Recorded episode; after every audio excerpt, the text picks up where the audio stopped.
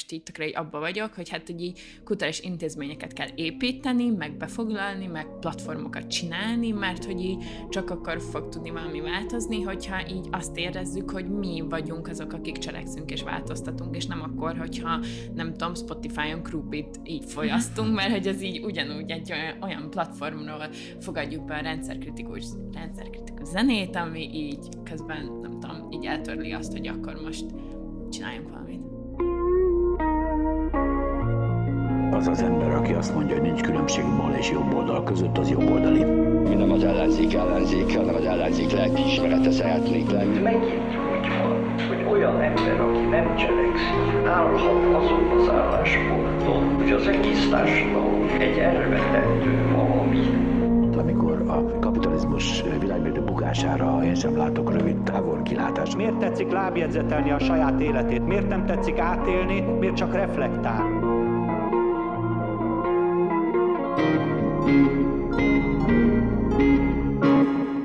Sziasztok, én Dávid vagyok, ez pedig a belépési küszöb. Sziasztok, én pedig Nóri. A mai adásban van velünk egy vendég, Horváth Eszter, akit hamarosan be is mutatunk, de azelőtt beszéljünk kicsit arról, hogy miért választottuk ezt a témát, Nóra. És ez a téma nem más, mint a... Hát a kultúráról fogunk beszélgetni, és a marxista kultúrakritikáról, baloldali esztétikáról, rendszerkritikus művészet felfogások, nem tudom még, hogy lehetne ezt jól körülírni, és egyrészt azért, mert nagyon izgalmas beszélgetések vannak így ezen a téren, a fiatal ilyen baloldali közegben. Szerintem az egyik legizgalmasabb téma most, amiről nagyon sok cikk jelenik meg, nagyon sok beszélgetés van, úgyhogy azt gondoltuk, hogy ez megint csak egy olyasmi, ami illik abba az ívébe a podcastunknak, hogy foglalkozzunk a kortárs, fiatal, baloldali politikával körüllevő dilemmákkal, úgyhogy ez is egy ilyen rész lesz szerintem. Ja, szerintem is nagyon izgalmas ez a kérdés, és úgy érzem, hogy ha a kultúráról próbálunk beszélgetni, akkor sokszor falakba ütközünk. Itt ugye rengetegszer felmerül a popkultúra és a magas kultúra közötti különbség, egyáltalán az, hogy mit nevezhetünk kultúrának. Van egy olyan megközelítés, hogy gyakorlatilag minden kultúra, ami nem csak az élet újratermeléséhez szükséges materiális szükségletek kielégítése, mennyire értünk ezzel egyet, mit jelent ez egyáltalán, hogyha minden kultúra, akkor az megint azt jelenti, hogy semmi sem az. És hát itt van egy ilyen, nem tudom, sajátságos kontextus azért. Magyarországon a káderrendszer és rendszerváltás a, és az fogyasztói társadalom kultúrájának az ilyen betörése után, és lehet, hogy még egy-két aktuális kultúr harcos, kultúrkampfos kérdésről is szót fogunk mm. ejteni. Na de mielőtt tovább mennénk, minden hallgatónkat megkérünk arra, hogy lehetőség szerint kövessenek be minket a belépési küszöb Facebook oldalán, Instagramján, hogyha van valamilyen kérdésetek, megjegyzésetek, hú, kommentetek, akkor írjatok nekünk ezeken a platformokon, vagy a... Belépési küszöbök gmail.com címen. Igen, köszönöm, Dora. Valamint nagyon köszönjük a Partizánnak, hogy ez a podcast az ő felületükön jelenhet meg, és ezért, hogy ez továbbra is így menjen, és a Partizán csodálatosabbnál csodálatosabb és fontosabbnál fontosabb tartalmakat hozzon létre, lehetőségetek szerint támogassátok őket Patreonon. Azonnal jövünk tovább. Megyünk tovább.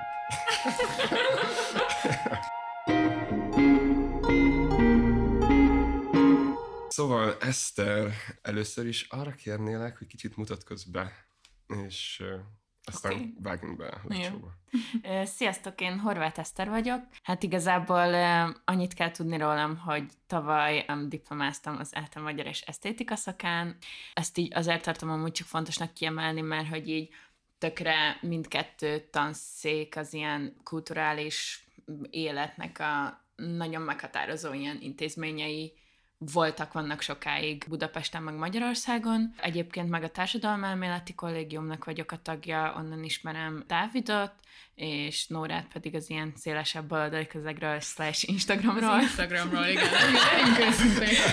Sliding into DMs. Közcukerben. ja, szóval igen, és egyébként szép irodalommal foglalkozom, így a mindennapokban, meg most majd az ilyen szociológiai, kulturális tanulmányokra fogok így átevezni, úgyhogy így ezzel a kettővel szeretnénk majd foglalkozni, és én is reklámozom akkor egy kicsit magam, hamarosan majd elindítom a szerzői Instagramomat. Uh, Úgyhogy, de még nem találtam ki a nevét. Fú, ne legyen belépési küszöb. nem, nem, nem. Eddig amúgy az ilyen, vagy hogy az olyan szövegeket, amiket fon- fontosnak tartok, azt egy olyan Instagram néven szoktam sztoriba berakni, hogy Taking Authorship, ami egy ilyen arra való hivatkozás, hogy egy, egy, amúgy egy magyar filozófusra, a Tengei Lászlóra, aki nekem egy ilyen tök fontos arc. Na mindegy, ez ilyen tök zárójeles, szóval, hogyha majd kíváncsiak vagytok ilyen irodalmi tartalmakra, akkor kövessetek a Taking Authorship-en. Belinkeljük, szuper.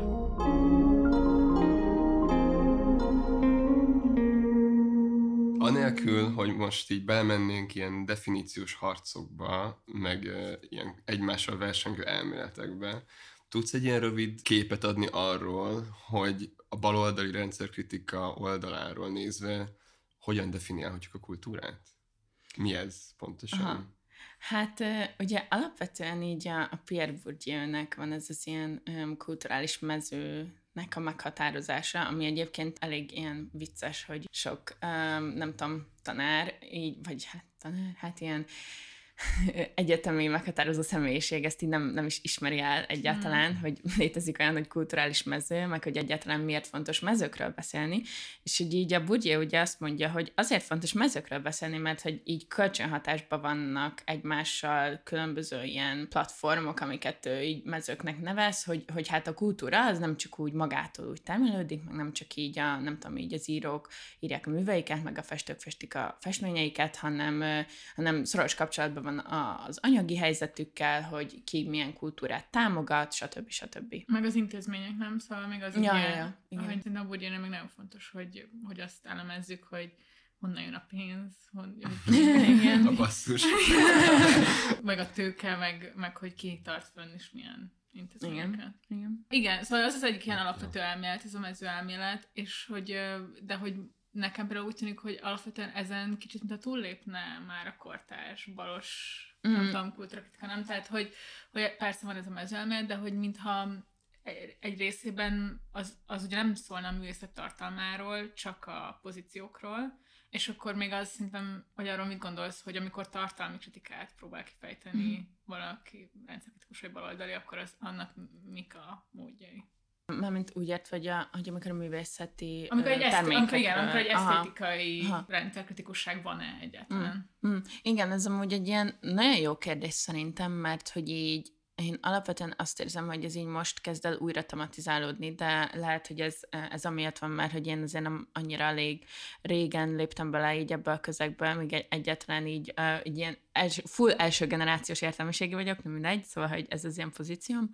Azt kezd el újra tematizálódni, hogy így az ilyen fiatal, nem tudom, ilyen kultúrakutatók, meg kritikusok így felülvizsgálják azt, hogy eddig így milyen eszközöket adtak így a kezükbe, és például erre nekem egy ilyen nagyon jó példa, meg nagyon fontos a Sipos Balázsnak a holmi kritikája, ami hát megjelent a holmiról egy ilyen háromkötetes antológia, El És- tudod, bocsi, gyorsan mondani, hogy a holmi az micsoda? igen, persze a Holmi az egy folyóirat volt, ami hát igazából az ilyen rendszerváltó irodalmi elitnek a nagyon fontos folyóirata, és 2014-ben lett azt hiszem vége. Na és a Sipos Balázs nevű irodalomtörténész, doktorandusz, slash a Foster Wallace-nek a fordítója amúgy, jelentetett meg erről egy olyan kritikát, amiben hát így azt elemzi, hogy milyen irodalmi pozícióból, meg ilyen ö, értelmezésekkel nyúltak hozzá így a szövegekhez, és amúgy az egyik nagy kritikája az az, hogy az a kritikusi elit, akik a Holmiba publikáltak, ők egy olyan pozíciót vettek föl, amiben a tartalmat, az irodalmi műveknek a tartalmát, azt arról úgy írtak, hogy Szóval hogy ilyen teljesen reflektálatlanul uh-huh. arra, hogy nem csak így identitásbelileg, hogy európaiak és magyarok, stb. stb., hanem arra, hogy hogy így az irodalom elméleti apparátusra így reflektálatlanul. Tehát, hogy a Radnóti Sándor a, a iskolájára iskolájaként van erre hivatkozva, hogy, a, hogy az irodalmelméleti ilyen szavakat, meg elméleteket, azokat nem visszük bele a kritikába. Uh-huh. És akkor azt mondja a Balázs, hogy ez alapján lesz egy olyan kritikai attitűd, ami lényegében egy, a, a műveket úgy mutatja be, hogy, hogy így elfogyaszthatóak, meg hogy így nem kell arra reflektálni, hogy tudom, hogyha ennek a műnek nincsen narrativitása, ami azt jelenti, hogy így történetisége, akkor így, akkor így mi van, meg hogy akkor így hogyan tud hozzáállni a befogadó, hanem hogy a holmi kritikusai azok így azt csinálják, hogy hát akkor azokkal így nem foglalkoznak azokkal az eszközökkel, hogyha valaki például nem használ a történetiséget a, a műveiben. Én itt kicsit még visszamennék az ilyen gyökerekhez, mert hogy amit mondtatok, az az ilyen mező működése, meg maga az irodalomkritika, meg irodalomtudomány, mint disziplina, és ennek az ilyen kritikai vállalásai, az így úgy érzem, hogy csak egy szelete ennek a kérdésnek, és hogy maga a kultúra, mint a társadalmi létezés egy ilyen szv- sajátságos szférája, az ennél sokkal nagyobb.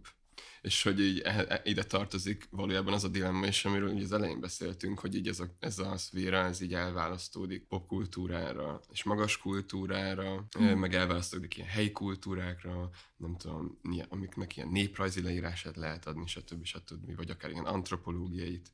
Itt azt hiszem, hogy az ilyen termelés oldaláról fognám meg a dolgot kicsit, hogy kicsinálja a kultúrát ezen, ezen az ilyen szűken vett kulturális mezőn kívül, mert mm. hogyha jól értem, akkor a kulturális mező az pont inkább az ilyen magas kultúra termelésében ja, van jelen. De hogy ezen kívül valljuk be azért, hogy a kultúra a legnagyobb halmazát a popkultúra adja, meg ezek az ilyen mindennapi szokások, hmm. Attitűdök, amikre először nem is gondolnánk kultúraként. Szóval, hogy akkor beszéljünk kicsit erről, hogy így, hogy néz ki ez a nagy-nagy buborék, és hogy, hogy hol, hol helyezkedik el az, ami, ami magas kultúra, hol helyezkedik ez, ami popkultúra, és akkor majd az ilyen autentikus kultúrához lenne még kérdésem, de először ezt válaszoljuk szét, azt hiszem. Uh-huh. Mit gondolsz erről, Eszter? Ez egy nagyon jó kérdés, főleg azért, mert hogy én azt érzem, hogy így kevésbé van tematizálva, nyilván a magas kultúrában azért, mert hogy az az ilyen abból származik előnyük, hogy ne legyen tematizálva az, hogy mondjuk hogyan sajátítjuk ki akár a saját népi kultúránkat is, így bizonyos célokra, vagy nem tudom, de hogy így eleve van az az ilyen nem tudom, ilyen kulturális fordulat, amikor így az antropológia, meg így a szociológia is akkor így elkezd így beleszólni abba, hogy akkor mi számít kultúrának, meg ilyesmi, és akkor ugye vannak ezek a megállapítások, hogy hát amúgy igen, hát így nem, nem csak az, vagy hogy főleg nem az, amit, amit így egy adott akkor kanonikus, vagy ilyen főáramúnak számító nyelven meg közegben termelünk, hanem így mindaz, ami így történik a többi, az összes többi más társadalmi osztályban, így azok az ilyen mondjuk politikai fordulatok, meg döntések hogyan hatnak rájuk, meg hogy ugye így eleve, nem tudom, így olyan népi kultúrák, amik akár így Magyarországon is így, nem tudom, így tök marginálisak, így a cigányságtól elkezdve, nem tudom,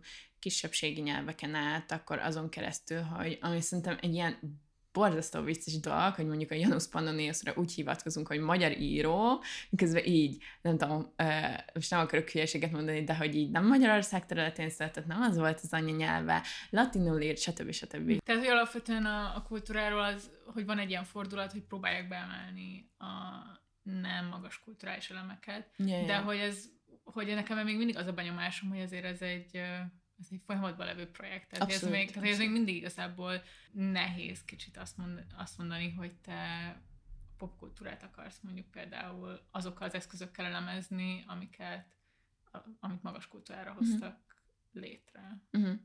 Igen, meg szerintem amúgy kevés lehetőség van rá, legalábbis nyilván az akadémiai berkeken belül mindenképpen, de hogyha mondjuk akarsz, nem tudom, popkulturális elemzéseket írni, akkor ezekre így megvannak az ilyen folyóiratok, meg mm-hmm. ilyesmi, de hogy így általában én, én azt érzem, hogy így az történik, hogy egy ilyen marginális, vagy ilyen kinézett, nem tudom, emberekkel válnak azok, akik mondjuk képregényekkel akarnak foglalkozni, vagy mm-hmm. filmekkel, mármint, hogy, és így, filmekkel, nem úgy, mint hogy a filmvilágba publikálsz egy igen um, kimunkált eszét a Tarkovsky mm. nem tudom milyenre, hanem, hanem úgy, hogy mondjuk... három De hogy úgy, hogy mondjuk, ahogy a Mark Fisher csinálja, uh, ami erre szerintem egy nagyon jó példa, hogy most épp olvastam a, a kapitalista realizmust, és annyira király volt, hogy így nem kellett így megerőltetnem ahhoz nagyon magam amúgy, hogy megértsem azt, amit magyaráz, mert hogy viszonylag olyan, nem tudom, filmek, meg ilyen művek példáján keresztül így hozta a, az amúgy nagyon releváns ilyen filozófiai, meg politikai felvetéseit, amik már benne voltak a kulturális horizontomban, anélkül, hogy ezeket meg pluszba uh-huh. meg kellett volna hozzá néznem, meg ilyesmi, mert hogy így vannak, vagy hogy nekem az az ilyen elméletem, meg tapasztalatom, hogy így vannak ezek az ilyen kulturális események,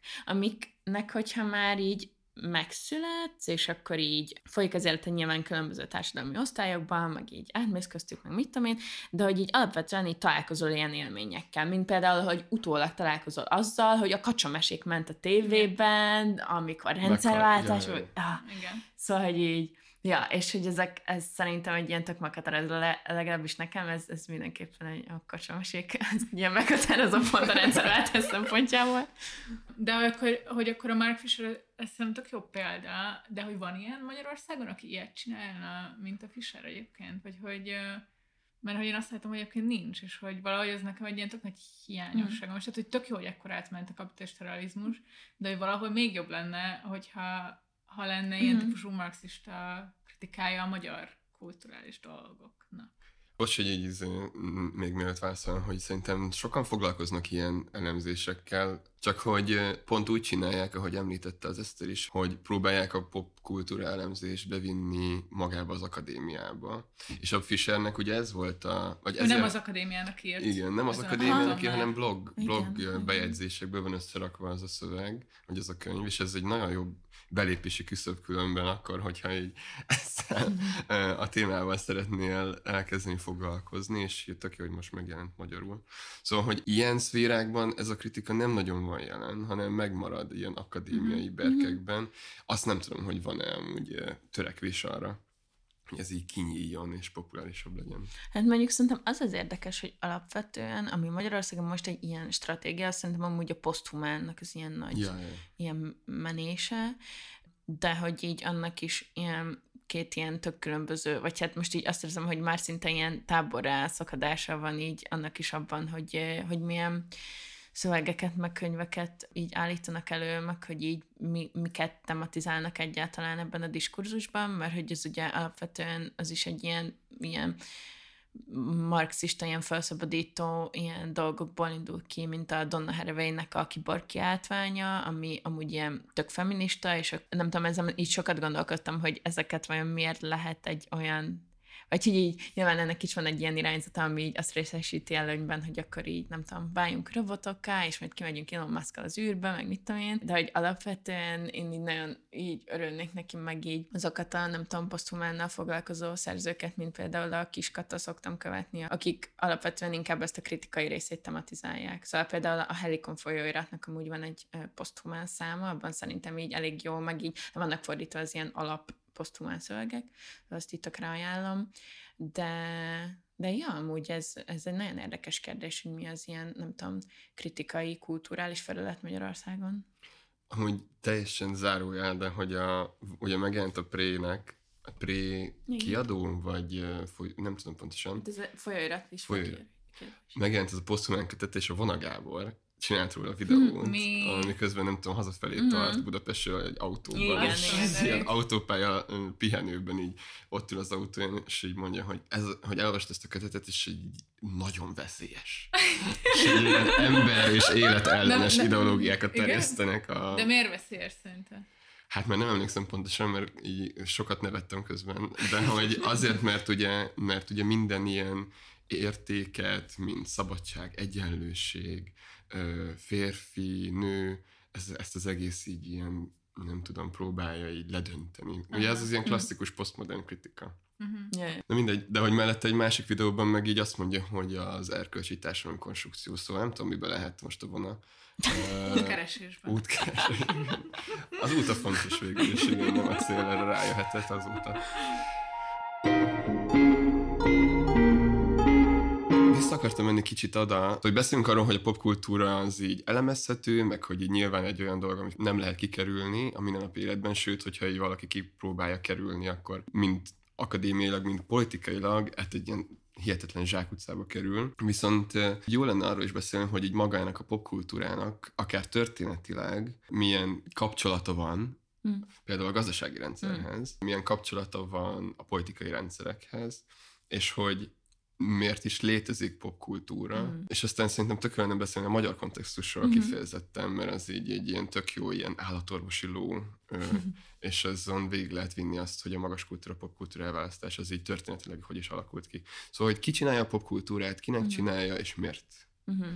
Ja, hát ez amúgy szerintem egy ilyen tök jó, tényleg ilyen az elemzés szempontjából az, hogy így történetileg ilyen viszonylag világosan látható az, hogy így miért lesz popkultúra így a második világháború után, mert hogy így ugye jóléti államok, stb. stb. és akkor így eh, nem tudom, 60-as évek, ilyen brit birodalmi ilyen válság, de közben jön a Beatles, meg a nem tudom mi, szóval, hogy így eh, Na, mint bocsánat, ezt most egy ilyen nagyon zanzásítva foglaltam össze, de hogy alapvetően így a, nem tudom, az ilyen 20. század második felének az ilyen jó léte az, ami így a popkultúrát kvázi megengedhetővé teszi, mert hogy így az történik, hogy alacsonyabb társadalmi rétegek is be tudnak kapcsolódni a kultúra termelésbe, azáltal, hogy így nem tudom, nem azzal kell foglalkozniuk, hogy így nincs mit tenniük a háború közben megélnek. És ugye ez így Magyarországon is megtörténik, meg hogy egy ilyen nagyon fontos, főleg így a káder rendszerben egy ilyen nagyon fontos eszköz lesz az, hogy így állítsuk magunk mellé az értelmiséget, és akkor, ahogy így a PM most részben is említettétek, hogy akkor így tökre így összefognak, vagy így össze tudnak fogni így a hatalommal, és akkor így meg, megcsinálni ezt az ilyen konszenzust, ezt az ilyen neoliberális konszenzust, amire így azóta is mérges vagyok erre a kedves kulturális elitre. De... Szerintem nem vagy egyedül. Uh, vigyázzatok, mert a király jól jött. De hát ugye lehet, hogy Eszter, hogyha a tényekkel találkoznál, Igen. akkor...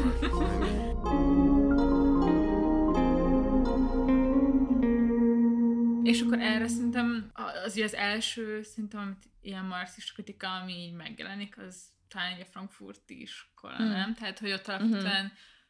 És hogy erről inkább csak, hogy mit gondoltok, mert szerintem még mindig nagyon sok érvényes mondandójuk van, de azért ott az alappozíció az azt megérteni, hogy hogyan integrálódott a munkásosztály, az elvileg forradalmi osztály, hogyan mm. integrálódott a kapitalista rendbe. És akkor, hogy erről a popkultúra értelmezésről mit gondoltok, hogy, hogy az alapvetően egy ilyen, alapvetően a célja az az ideológia betöltése, annak, és az az ideológia, ami pacifikálja hmm. a munkásosztályt adott hmm. esetben. Én azt hiszem, hogy ez az alappozíció, amit így próbálnak megérteni igazából, yeah, hogy így nem igen. lett forradalom, Aha, és igen, akkor miért igen. nem, Aha. és akkor is szerintem ez a Nyilván az Adorno meg a Horkheimer őként nagyon pessimisták ebben, mm. tudom, szerintem a Marcuse mondjuk egy kicsit optimistább, hogy, de hogy így lehet mégis találni olyan ellenkulturális dolgokat, amik újra föléleszthetik. Talán az Adornoik azok, akik inkább szerintem azt mondják, hogy itt teljes nem, ilyen ja, totális bekebelezés uh-huh. történt. Uh-huh.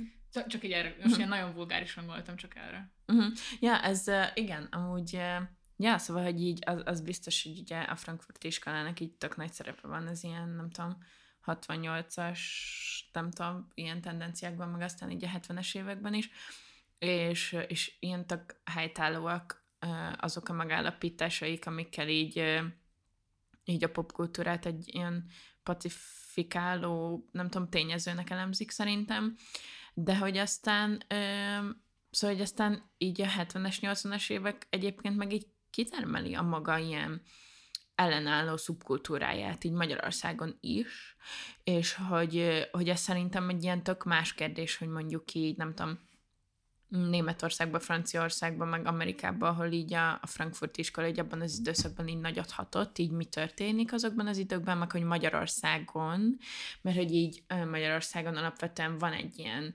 baloldali reformer, kulturális, meg más elit, akik így nem azt gondolják, hogy így, nem tudom, így a, na, a kapitalizmusnak kell itt több teret engedni, hanem így reformokat sürgetnek, stb. stb. És hogy azt szerintem nagyon érdekes, hogy ahogy ők szállnak át így a jobboldali popkulturális termelésbe, ahogy így, nem tudom, volt egy, uh, tavaly volt egy kiállítás, aminek az volt a neve, hogy balra át, jobbra át, és, uh, és akkor ott, ott foglalkoztak um, két ilyen szubkulturális csoporttal, akik közül így az egyikük ilyen így vidékről, nem, már nem emlékszem, hogy honnan, de hogy így vidékről jöttek, meg ilyesmi, és akkor így ők, ők Nem lettek. Miskolc? Nem emlékszem, én sem Kelet- pontosan. Kelet-Magyarország ezen körül, nem? Mm, valószínűleg igen. A má- az Orfeo volt a másik, ők meg ilyen Mhm. Budapest. Igen, igen, és Ja, akkor igen, így igen. ez, ez az ellentét is így tökre érdekes, hogy így meg volt köztük, és aztán, hogy így um, még ott is, szóval hogy így a kiállításra konkrétan a, a kurátorok így el is hívtak a tagokat, és hogy így az, az nagyon érdekes volt, amikor például azzal így hát így szembesültek egy kicsit a kiállítás kapcsán, hogy mondjuk a, a nők hogy voltak kezelve így a csoportjaikon belül, meg ilyenek. Na, de egy kicsit eltértem a témától. Nem, ez tök izgi. Hát szerintem alapvetően egy ilyen igaz megállapítás az, hogy így pacifikál a popkultúra, de közben meg szerintem így kitermelhető belőle olyan potenciál, ami nem, mármint, hogy, hogy most már így annyi ideje van popkultúra, hogy most már így ennek az ilyen ellen, nem tudom, Uh-huh. Tendenciái szerintem hogy tökre kitermelhető belőle. És hogy termelhető ki szerintem? Ne, ne, nem, most ez lehet, ez ilyen egy billió dollár, vagy egy millió dolláros kérdés, csak hogy ugye a popkultúrának, és ez az sokszor az ilyen baloldali elemzésnek az alapja, hogy a popkultúra alapjában véve próbál rendszerkritikus lenni. Uh-huh. Tehát, hogyha megnézzük, és erről beszéltünk is még talán a Végmarcival egy nagyon-nagyon rövid ideig, hogy megnézzük a Vollit, amikről ír a Fisher is, meg megnézzünk ilyen kortárs filmeket, akkor van benne egy alapvető rendszerkritika, és ezekkel a filmekkel pont az a baj, hogy ez a rendszerkritika addig megy el, ameddig valójában csak így az ilyen érzést, Mm, a rendszer, meg a lázadás érzését így előzeti benned, de hogy semmilyen alternatívát nem nyújt, hanem egy csak egyfajta ilyen, ilyen cinikus megnyugvást, hogy így, hát igen, ez van, ez szar, de majd mit lehet tenni, baszki. Hát ez szinte, mint hogyha így meg lenne ez az ilyen kielégülésed, hogy megnézd Ja, a volt, és akkor így felszabdul a lel- lelkiismeretet, hogy hát igen, el fog pusztulni a föld, hát majd a kis vóli összeszedi a szemetet. De hogy és, És, és akkor ez szerinted, ig- ez szerintetek igaz az ilyen NER kritikus művészetre is? Mondjuk, hogyha az ilyen, nem tudom, Dénes, meg Ja. ja. Krúbi, Hmm. meg mit tudom én, hogy van egy ilyen, nem tudom, kritika, vagy egy ilyen kritikai kielégülésed, hogy hát igen, ez a neres, ilyen heteronormatív családkép, ez így full gáz, de hogy akkor erre is igaz, szerintetek ez a kritika? ez az ilyen klasszik Hoffi dilemma, hogy ugye, hogy ő Ja. egy szelep volt a rendszeren, és a Igen. DNS is egy szelep a rendszeren, és lehet, hogy még az NK is támogatja őket.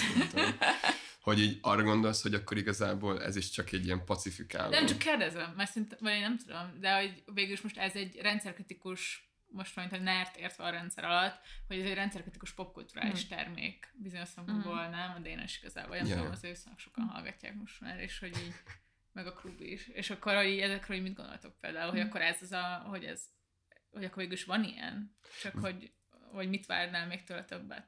Van, és nekem pont az a kérdésem, hogy erre gondolsz, hogy a popkultúrán belül vannak ilyen lehetőségek, vagy nem? Mert hogy, Mm. hogy így csak annyi, hogy, hogy szerintem ez pont az, amiről beszélünk a popkultúra, ilyen, de, ilyen pacifikáló, Igen. meg domestikáló hatása van ezeknek va- valójában. Ez Igen? olyan, hogy hát úgy érzem, tehát olyan, hogy, hogy Dénes nincsen a NER nélkül. Ez egy ilyen, hogyha megszűnne a NER, akkor megszűnne a Dénes is, viszont nem azért fog megszűnni a NER, mert ott van Dénes, hanem... Hát azért még ezt nem tudjuk. Még nem tudjuk, igen, nem is akarok spekulálni, bocsánat. Nem. Amúgy, De hogy, szóval, hogy ezt belátod a potenciált Igen. az ilyen fajta ilyen kezdeményezésekben, vagy termékekben? hát, hogy de azt fogom mondani, hogy nem. Wow, nem, lát, nem láttam jönni. Szóval én amúgy alapvetően azt gondolom, hogy így, mm, hogy amúgy a kultúrának az ilyen, a, legalábbis a, a forradalmi kultúrának, vagy az ilyen rendszerváltoztató kultúrának így az az ilyen lényege a részvételiség. Szóval az, hogy te csináld a kultúrát, mert Mhm. hogy a közösségtől érzed azt, hogy van egyáltalán egy olyan potenciál, hogy valami változni tud. Szóval ez szerintem egy ilyen iszonyat fontos ilyen, mármint, hogy, hogy én, én most így tökre így abba vagyok, hogy hát, hogy így kulturális intézményeket kell építeni, meg befoglalni, meg platformokat csinálni, mert hogy így csak akkor fog tudni valami változni, hogyha így azt érezzük, hogy mi vagyunk azok, akik cselekszünk és változtatunk, és nem akkor, hogyha nem tudom, Spotify-on Krubit így folyasztunk, mert hogy ez így ugyanúgy egy olyan, olyan platformról fogadjuk be a rendszerkritikus, rendszerkritikus zenét, ami így közben, nem tudom, így eltörli azt, hogy akkor most csináljunk valamit. Uh-huh. És akkor szerinted, a, szóval, hogy például a, a NER-rel szemben akkor végül is most még ez egy ilyen hiányosság, nem? Vagy hogy, hogy így azon so, sok kritika szól arról, hogy nem tudom, mi történik a Petőfi Múzeummal, mi történik a, Mhm. Yeah. Mit tudom, különböző intézményekkel, de hogy nincs még, vagy hogy most még úgy látod, hogy nincs megfelelő alternatíva, és hogy ezt, Mhm. hogy azon kéne dolgozni igazából. Tehát, hogyha, ezt a, hogyha előveszük ezt a kultúrharc témát, amire utalt Mhm. a Dávid, hogy nem biztos, hogy folyamatosan a, csak a NER kritikát kéne hozni, hanem akkor ilyen különálló dolgokat építeni. Igen, alapvetően szerintem a különálló dolgoknak az építése a kritikán kívül azért is nagyon jó, mert hogy ez egy ilyen megtartó háló valójában azoknak, akik a kultúra szereplői. Mert hogy így, nem tudom, az ilyen rendszerváltó politikai költészet, az például teljesen rámegy arra, hogy rendszerváltó politikai költészet, és hogy utána ezeknek az embereknek nincs miből megélniük, nincs hol publikálniuk, így nem tudom, így teljesen át vannak így szabva az ilyen irodalomtörténeti Hmm. ilyen határok, hogy akkor most így kinek a költészetéről lehet beszélni, teljesen megváltozik ez az egész, és nem tudom, így hány Petri verset olvastatok középiskolába. Mármint, hogy jó, Egy- nyilván nem. Kötelezőként de- egyet sem. Ja, én, én, én nem kötelezőként sem. Ugyan. De hogy De majd bepótolom, jó? Oké. De hogy így, A szóval, rendszerváltás az kellni fog. Bocs, mondd folytasd. szóval, hogy ezt itt tök lényegesnek tartanám, Aha. hogy, hogy ne csak arra menjen el így a generációnknak az erőforrása, hogy, hogy amúgy, nem tudom, megcsináljuk az új közéleti költészetet, aztán így, így tök, tök jó lesz, mert hogy így lesznek tematizálva ezek a dolgok, meg hogy így lesz erről egy diskurzus, amit most eh, én így úgy érzek, hogy itt tök sokáig így, nem tudom, így uh, hiányoltak így, akár így az irodalmon belül is, de hogy közben ennek így, így nem, nem szabad így, nem tudom, így emberek karrierjének arra rámenni, hogy akkor most lebontjuk a NER, de utána nincs esztétikai alternatíva, vagy nincs, nem tudom, ilyen más beszéd lehetőség, vagy más, másfajta beszédforma, mert hogy így az is ilyen tök, szóval, hogy azt is gyakorlatilag a NER diskurzusa irányítja, hogy mondjuk az ellenzék hogy beszél a politikáról, vagy hogy beszél a közéletről, vagy hogy mi hogy szólalunk meg a köz- közéletbe. Szóval ez az egész, nem tudom, mostani ilyen Tóth Krisztina ügy,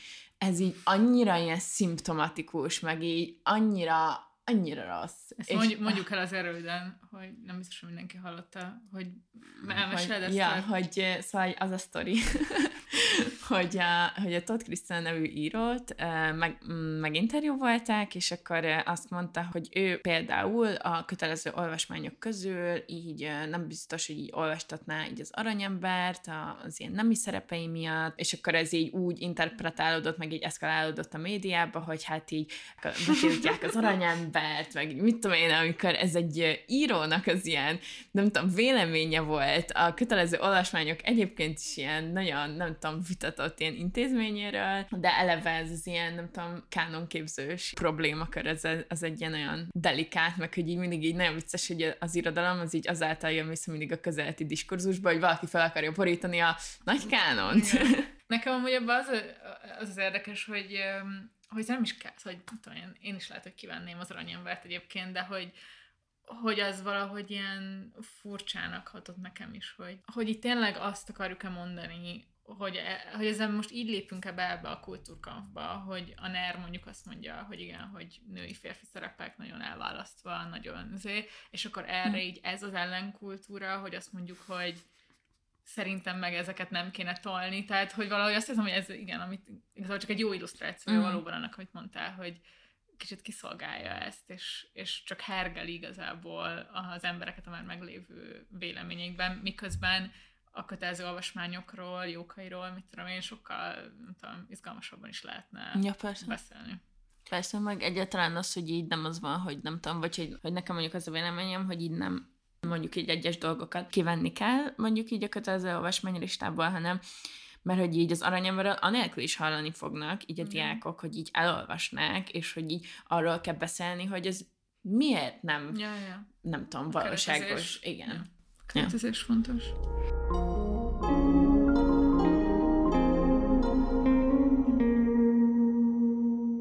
Azért fontos ez a téma szerintem, mert például a két világháború közötti osztrákok is azt mondták, osztrák marxisták is azt mondták, nem minden osztrák marxisták, ezt előre igen ki kell jelenteni. És nem híre- marxista. Igen, ismerek egy osztrákot, aki nagyon nem volt marxista.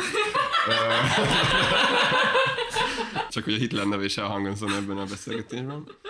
De hogy a, az, az volt a szlogen, hogy az osztályharc, az kultúrharc.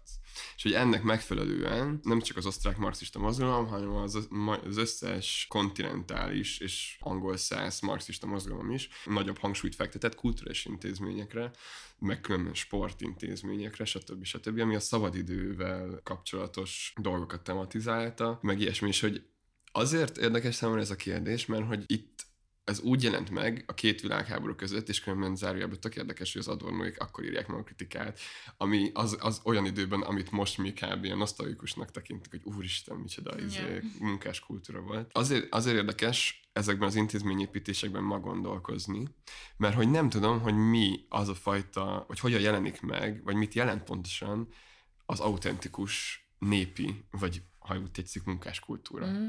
Mert Igen hogyha elvesszük az egész popkultúrát, azon az alapon, hogy az a popkultúra csak a kapitalizmus ideológiája, akkor nem tudom, mi marad. És mm-hmm. hogy mhm. nem tudom, hogy az, ami marad, arra lehet -e egyáltalán ilyen intézményeket építeni. És hogy ezzel az állítással nyilván együtt jön az is, hogy a popkultúra, azt lehet mondani úgy, hogy az, abban megjelenik tényleg valamennyire a mai napig is ez a kultúra termelés demokratizálódása, vagy nem, mm-hmm. vagy hogy mi, mi ez az egész, hogyan lehet Mit egyáltalán... a TikTokról ezt. Na jó, akkor most így elkezdem az elejére, mert a, ehhez jó, az ilyen, nem. ilyen né, népi, uh, autentikus, meg munkás kultúrához is ilyen tök sok gondolatom van, szóval, hogy eleve az nagyon érdekes, egy ilyen népi kultúrát, így nem tudom, hogy hogy kezdte el interpretálni mondjuk a, a táncház mozgalom, uh-huh. mert hogy így, hogy nem tudom, így most szembesültem azzal szintén egy ilyen kiállítás kapcsán, amit a Trap Dominika csinált tavaly a Trafóban, és az volt a cím, hogy ne tegyétek rám, és hát lényegében így a nőiséget így reprezentált hogy a paraszti kultúrán belül, és volt egy olyan kiállítási tárgy, vagy hát egy videó, ahol a táncműről egy lány táncolt legényest és ez egy ilyen nagyon, nagyon izgi volt, hogy így elmondja a videóban, hogy így mekkora botrány volt, így nem tudom, a táncházban, hogy így ő ott így beállt így legényesezni, meg ilyenek. Szóval, hogy eleve ez az interpretáció, hogy akkor nem tudom, így azért vannak, vagy hogy így azért így jobb oldalilag, nem tudom, autentikusak a férfi-női szerepek, mert hogy mondjuk a paraszti kultúrában is úgy volt, hogy akkor így, ezek így csináltak a parasztok, mit tudom én, de hogy így fogalmunk sincs róla, hogy így csinálták-e egyrészt, másrészt meg egy kicsit így, eh, nem tudom, így a munkamegosztásból egyébként így arra következtethetünk, hogy amúgy nem is ilyen férfi-női szerepek voltak, mert hogy így mindkettejüknek így sokkal eh, másabbakat kellett csinálni a férfiak, sokkal több időt voltak otthon, stb. stb. Ez az ilyen pozíció vakság talán, hogy így, ahogy így ránézzünk a munkáskultúrára, meg a, meg a népi kultúrára, hogy akkor ezek most elveszett jók, amiket vissza uh-huh. kell hozni, vagy hogy így autentikusan kell őket újra játszani, a táncházban olyan ruhákat kell viselni, uh-huh. nem tudom. És így tökre nem ez van, és uh, nem tudom, ilyen elég, elég vicces az, hogy így a, a táncházakban is, nem tudom, így mindennapi ruhában vannak az emberek, és nyilván nem tudom, a, a állami népi együttes felöltözik viseletekbe, meg mit tudom én. Ja, de hogy így, így van, van egy ilyen teljes ilyen reflektálatlanság arra, hogy amúgy mostani mindennapi ruháinkban táncoljuk ezeket a táncokat, meg nem tudom. És hogy így kicsit így a popkultúráról is amúgy így azt gondolom, hogy hát, hogy így benne élünk, és hogy ahhoz, hogy így megváltoztassuk a logikáját, így nem valószínűleg nem elvetni kell, meg nem így azt mondani, hogy akkor nem tudom, nem nézzünk több hollywoodi filmet, meg ilyenek, hanem hogy nyilván ott is így belülről fúrni a rendszert, már mint hogy így kicsit egy ilyen, ilyen gréberi módon, mint a, nem tudom, így a Wall Streetnek az elfoglalása, hogy hát így, így kvázi Hollywoodot, meg, meg így nem tudom, így a könyvpiacokat is így be kell foglalni ezen a módon, ahogy így erre mondjuk a vannak ilyen ellentendenciák is, mint nem tudom, ahogy így a H. János megírja a, az ilyen irodalomtörténetnek apostrofált ilyen hát popkulturális művét lényegében, csak hogy így a sajnos pont a, a másik pólust erősítette már, mint azt, hogy ugyancsak egy ilyen zárt kánont képzett meg így azzal is, és így nem azt mondta, hogy ja, amúgy még egy csomó szerző van, akikről mondjuk ez meg ez politikai, meg emlékezett politikai ok miatt nem beszélünk, és hogy itt szerintem így a popkultúrában is így lényegében ezt kell megcsinálnunk, hogy így van egy csomó kitermelt filmünk, zenénk, stb. stb. És hogy egyszerűen meg kell változtatni azt, hogy ezeket fogyasztjuk, hogy milyen platformokon keresztül, meg hogy így kiknek van ehhez hozzáférése, meg bejutása, és nem csak úgy, hogy nem tudom, akkor most a, csak azok nevezhetnek az Oscarra, akiknek szerepel legalább egy, izé, nem tudom, fekete szereplő, vagy nem tudom, például, amin most így nagyon felháborodtam, az amúgy a Bridgerton című sorozat volt. Nem, nem. Én láttam, én láttam. Ó, bocs. Én a Borgen Sőt, kezdtem. sőt el. még a könyvből is elolvastam két fejezetet. Mi ez? Bridgeton? Bridgerton. Igen. Bridgerton. És ez Na, mi? me- Akkor légy szíves, ahol így az az ilyen keretezés eleve, hogy hát a, a feketék amúgy lehetnek, nem tudom, Ez ilyen um, Regency period, Igen, nem tudom, igen. Öm. magyarul. A 1800-as évek Igen. második fele. Az a viktoriánus. Brit- Nagy-Britannia? hát na mindegy, de hogy az 1800-as Mindegy, évek. Regency period, Igen. és, uh, és ott játszódik ez a sorozat a nyugat-londoni elit. Mhm. uh, Igen. Aminek az, az ilyen nagy újítása, hogy hát már a britek, vagy a britek, a feketék is tartozhatnak ehhez az elithez, mert hogy a király beleszeretett egy más bőrszínű királynőbe, és akkor emiatt így a feketék Igen. is felemelkedhettek az arisztokráciába, és így Ez nagyon bosszantó szerintem. Tehát, hogy az, a, az, az szerintem teljesen jó, hogy legyenek uh, fekete szereplők, legyenek Yeah. kisebbségi etnikumhoz tartozó szereplők, de az, hogy ahelyett, hogy egy ilyen anakronisztikus, ilyen popkulturális termékként kezelné csak ezt, önmagát is, ahelyett így beleszuszakolják ezt az ilyen fasságot tényleg, hogy attól, hogy egy király beleszeret egy korábbi ö, szolgába, vagy valami ilyesmi, ez megoldotta varázsütésre a rasszizmust. és akkor ez, a, ez van így elmesélve sorozatban. Hogy ehelyett szerintem sokkal jobb lett volna, ha csak nincs róla szó. Ha csak simán, anakronisztikusan eli, az elitben vannak fekete bőrű szereplők is, és kész. Amúgy tök vicces, mert ugye nem tudom, 30-40-50 évvel ezelőtt ugyanezek a sztorik játszottak le, csak munkás lányokkal. Hogy itt igazából az osztályharcnak nincs értelme, teljesen felesleges verni a, az asztalt, mit tudom én a munkásságnak. Hát a király, a herceg beleszeretett egy munkás lányba, milyen boldogok egymással. Ja. Szóval, hogy így próbálja régenben a popkultúra, így próbálta így pacifikálni az éppen aktuális, nem tudom, forradalmi szubjektumot. Szóval ez ilyen visszatérő motivum.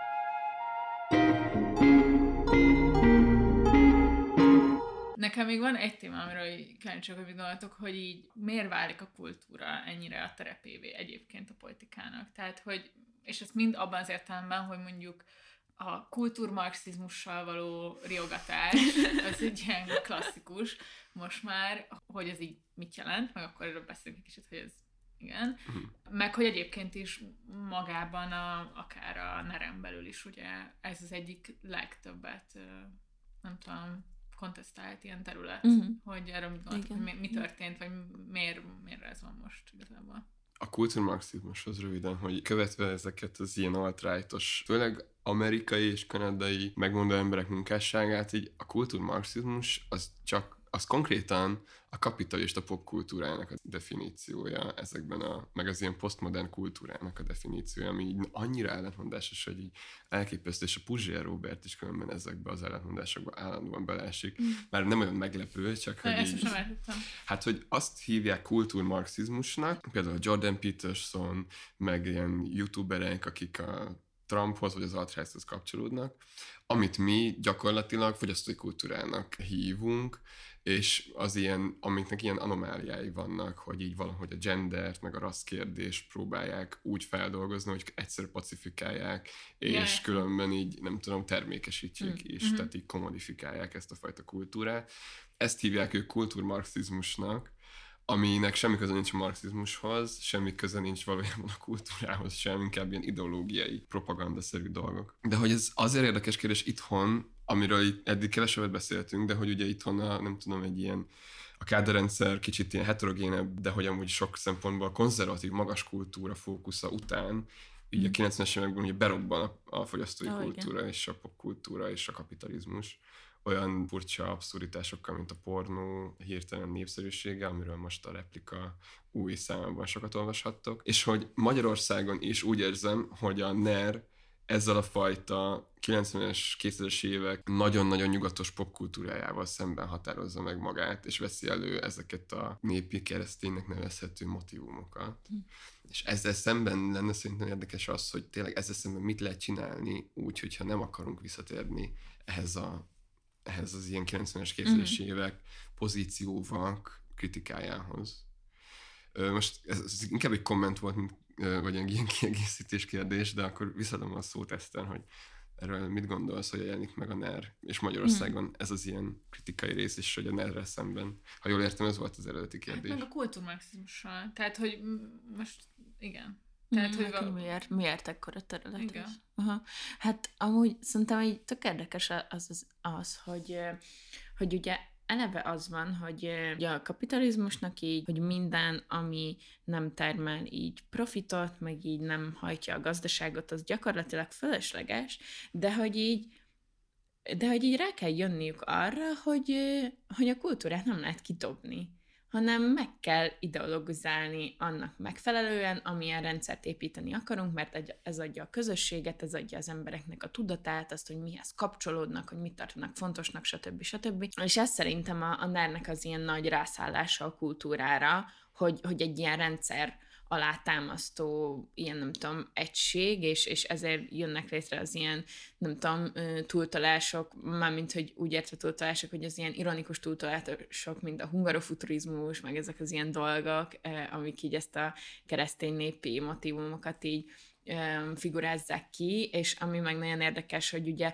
legutóbb ez a, ez a pozsonyi csatafilm, és amúgy szintén olyan, mint hogyha kb. amúgy a hungarofuturisták csinálták volna, tehát hogy az, Csak ahogy így a rendszer így túltolja saját magát. Ja, szóval, hogy, hogy, hogy ugye nyilván a kultúra az annak ellenére is egy tök mm, meghatározó terület lesz, hogy, hogy alapvetően így nem tudom, a kétségi kapitalizmus logikájában amúgy nem lenne rá szükség, vagy hogy így. Uh-huh. Hm. És mi volt a kultúrmaximumosok? Hogy, ne, hogy nekem az az izém, hogy, hogy egy- egyrészt azt is így szoktuk mondani, hogy, a, hogy a, alapvetően bajunk van azzal, mondjuk rendszerkritikus baloldaliként, hogy így kultúra, a kultúrán keresztül tematizálódnak szociális kérdések adott esetben. Tehát mint olyan én például, amikor a Vince Emiliával vitatkoztam, akkor nem emlékszem, hogy így ezt próbáltam rajta számon kérni, hogy az Isztambul Egyezménynek semmi köze nincsen a genderhez olyan módon, ahogy a Fidesz mondja, ezt a kultúrharccal elterelik a figyelmet a valódi problémáról, ami a nők elleni erőszak, stb. stb.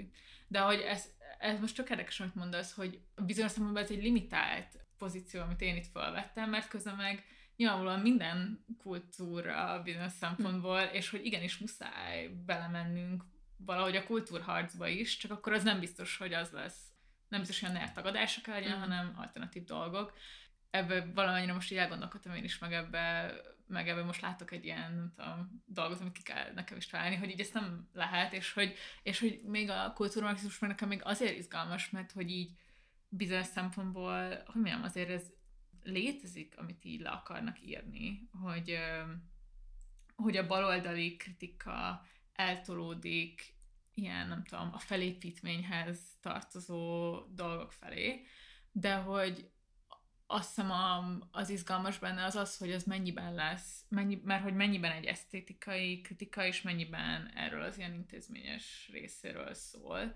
Amit mondasz nekem ebből, ez nagyon izgalmas, hogy, hogy ezeket kombinálni kellene tudjuk, hogy egyrészt, hogy összefügg, hogy, abból, hogy milyen intézményeink vannak, abból kihullik egy bizonyos esztetikai nyelvezet, és amikor szerintem például így akár ilyen új jobboldaliak a kultúrmarxizmussal riogatnak, akkor ők is mindkettőtől félnek igazából. Tehát, hogy féltik az intézményeiket, Ja, persze. meg van egy, van egy ilyen, igen, van egy ilyen esztétikai lenézése is talán a nem hagyományos, nem tudom, művészeti termelésnek. Abszolút, abszolút. Hát az, hogy eleve, az, az nagyon-nagyon érdekes szerintem, hogy, hogy mondjuk a mostani hagyományos, már egyébként nagyon idős, rendszerváltáskori liberális értelmiségi elit, akik így kultúrát termelnek, ők azért hangsúlyozzák szerintem annyira a művészetnek az autonómiáját, Uh-huh. mert hogy így mindkét fajta kritikától féltik. És hogy így, és hogy, és hogy nagyon rossz, hogy közben meg az van, hogy ez a fajta hozzáállás nem tud azzal mit kezdeni, ahogy most a, a NER rászáll a művészetre, mert hogy mindössze annyit tud mondani ez a művészet autonómiáját propagáló liberális felfogás, hogy hát igen, hát hogy izé kényelmi pozíciók áll a művészeknek, meg hogy így hadd írjanak arról, amiről szeretnének, de hogy nem arról írnak, amiről szeretnének, ami, hanem ami történik körülöttük. Persze. Tehát, hogy Ez eléggé rímel az ilyen tudományos ezre is, hogy a, még most mielőtt be, leültünk beszélgetni, Dávid belinkált az egyetemek befoglalásáról Mm. szóló cikket, és hogy szerintem is ez is tökre rímel rá, hogy, hogy a válasz az így nem lehet az, hogy valami visszatérés, valami Nem. olyan akár művészeti, akár tudományos, ilyen liberális autonómia etoszhoz így nem lehet visszatérni ebből. Az, az egész visszatérés diskurzus engem így végtelenül felbasz, vagy hogy mondjam, tehát, hogy így, vagy nem tudom, lehet, hogy ezeknek az embereknek tényleg egy mandinert kéne olvasniuk, vagy jobbik beszédeket hallgatniuk, meg ilyesmi, de hogy nagy részt a NER pont azért jött létre, mert ez a művészeti, kulturális, politikai, gazdasági, tudományos Nem elit tudod kielégítő lenni Egyáltalán számukra. nem. És Igen. hogy így erről, ó, oh, tényleg a TGM, hogy most megint megemlítsük, ugye vannak a szegény náci gyermekeink című írás, amíg 2008-ból talán, és ő ott feszegeti ezt a kérdést, és akkor így nem tudom, ez a, ez a, ez a cikk azóta így nagyot menni, sokat így visszatekingetnek rá, bár inkább egyfajta ilyen önmarcangolás, mint valós alternatíva keresés kiinduló pontjaként. És hogy ez a nehéz szerintem, mert hogyha például, most egy másik példa, hogy volt a Vignyánszkinak azért egy pályázata az Mm. SFE kuratóriumi elnökségéért. És hogy abban a pályázatban, és erről is volt talán egy mércéírás, ez a pályázat nagyon rímel a kedrendszerbeli ilyen népi művészeti attitűdre. Hogy itt ki kell nyitni a csatornákat, a vidéki fiatalság és nem értelmiség, hanem munkásosztály felé, Mhm. stb. stb. Csak nyilván ez az egész le volt szűkítve azokra az emberekre, akik a magyar új nacionalizmusból indulnak ki, stb. stb. Tehát itt van egy ilyen furcsa pozíció, hogy ez a kettő egymással hadakozik, és hogy baloldaliként úgy érzem, hogy, hogy így nem lehet azt mondani, hogy mi csak a ner szemben határozzuk meg magunkat, Ja. mert akkor rögtön oda kerülünk arra az oldalra, amivel szemben szintén meghatározzuk magunkat, és Mhm. számomra az a kérdés, hogy hogyan lehet felvenni egy harmadik pozíciót. Hm. Ahogy most a, a TGM cikkeről beszéltél, így azon gondolkodtam, hogy így az jutott ez eszembe, hogy, hogy, hogy ez végül is ennek az ilyen gondolata, nem, hogy vagy hogy, hogy nekem így legalábbis ez jön le belőle, hogy valójában ennek a, nem tudom, megint csak liberális értelmiségnek így az az ilyen igen nagy bűne amúgy, hogy, hogy hát így hagyja ezeket az embereket, hogy így nem tudom, hogy így tényleg ne férjenek hozzá úgy a kultúrához, meg hogy így egy ilyen olyan távolságot képez, hogy hát igen, majd hogyha eljössz az egyetemre, és első generációs értelmisége lesz, és blablabla, akkor lesz belépésed a kultúrába. Mhm. És hogy így ez az, ami, ami aztán nem lesz kielégítő, amiből jön a, a Fidesznek a fordulása, a Jobbik, stb. stb. És hogy így szerintem ez az, ami, ami egyébként egy ilyen nagyon jó, ilyen revidálhatósággal így ö, jó lenne így kezdeni, hogy mondjuk így azt megnézni, hogy mit tudom én, akiket most a nagy, nem tudom, alap nacionalizmus felé ilyen irányuló nem költőknek, vagy ilyen kultúratermelőknek itt tartunk, akik így benne vannak a kánonba, hogy Arany meg Petőfi, hogy na, hogy így akkor így azokkal mi van. Mert hogy én így emlékszem, hogy így, vagy így, így az egyetemen is így azt hittem, hogy amúgy így unalmasak, és így nem akarok velük foglalkozni, mert nacionalisták, meg mit tudom én. Aztán, de aztán így kiderült, hogy Persze. Hogy ez persze nem igaz, ahogy így az egyik kedvenc ilyen irodalomtörténészem, a Milbacher Robert úgy fejezi ezt ki, hogy, hogy hát, hogy így van az emlékezet balzsama, amivel így bevonják ezeket a szerzőket, és akkor így és na és hogy nem tudom, hogy így az az ilyen felfedezés, amikor így rájövök arra, hogy nem tudom, így aranynak az ilyen kései versei, hogyha azokat olvasjuk, akkor így tökre látjuk, hogy így nem tudom, így a nyugat nem a semmiből jön, Addi nem a semmiből jön, hanem nem tudom, Arany Jánosnak az ilyen 1890-es évekből verseiből, amit mindenki leszar. De hogy, Uh-huh. Ja, szóval szerintem e- egy, először egy ilyen, nem tudom, így a nacionalizmusnak, meg így ezeknek a, az ilyen jobboldali ideológiáknak az ilyen, nem tudom, nem az, hogy keblünk le ölelésével, de hogy egy olyan felülvizsgálatával kell kezdeni, hogy, hogy hát ez így nem, nem arról szól, hogy akkor most a, a baloldal is jól meg kultúrkampolja a jobb oldalt, Igen. hanem hogy így Mélyen foglalkozik Igen, el vele, igen. persze. Szerintem ez egy jó ö, konklúzió, azt hiszem, hogyha nincs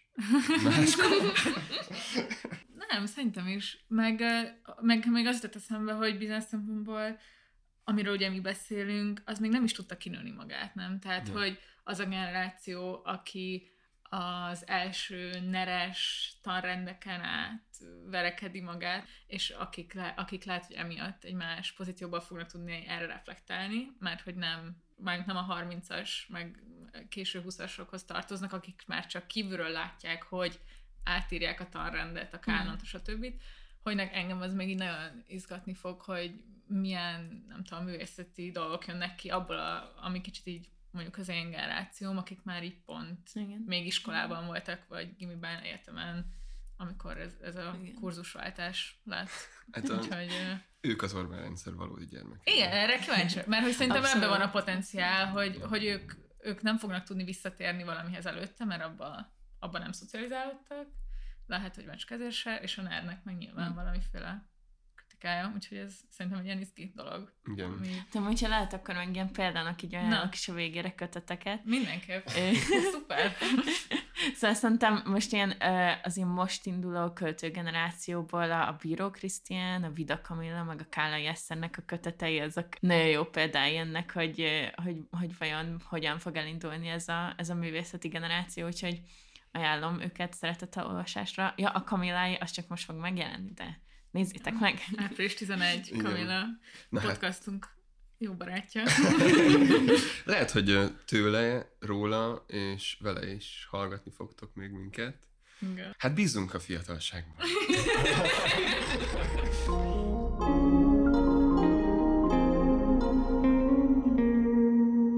Ja. Akkor Nagyon tudom. köszi. Igen, nagyon köszi. Én, nagyon sokat tanultam ebből, Eszter. Én nekem tényleg ez a téma, ami eléggé kívül van a, a napi látószögemben, azt hiszem, és nagyon sokat tanultam tőled. Úgyhogy Köszi. Igen, igen, hasonlóan én is, és nagyon köszi, hogy eljöttél, te pedig köszi, hogy hallgatatok minket. Az elején már elmondtuk, de hát elmondjuk, Elmondjuk még egyszer. Kövessetek be minket Facebookon, Instagramon, a belépési küszöb néven hallgató oldalainkon, valamint hogyha kommentetek, kérdésetek, kritikátok, vagy meglátásaitok vannak, akkor még írni tudtok nekünk a belépési küszöbkukacgmail.com-on is. Igen, és nagyon köszönjük a Partizánnak, hogy csinálhatjuk ezt az adást, meg ezt a műsort, úgyhogy ha tehetitek, szálljatok be a Partizán közösségi finanszírozásába a Patreon felületén, itt extra tartalmakat is találtok, és ezúttal is nagyon köszönjük mindenkinek, aki ebben segít. És hát két hét múlva találkozunk. Köszi! Ne felejtsétek, az osztályharc kultúra.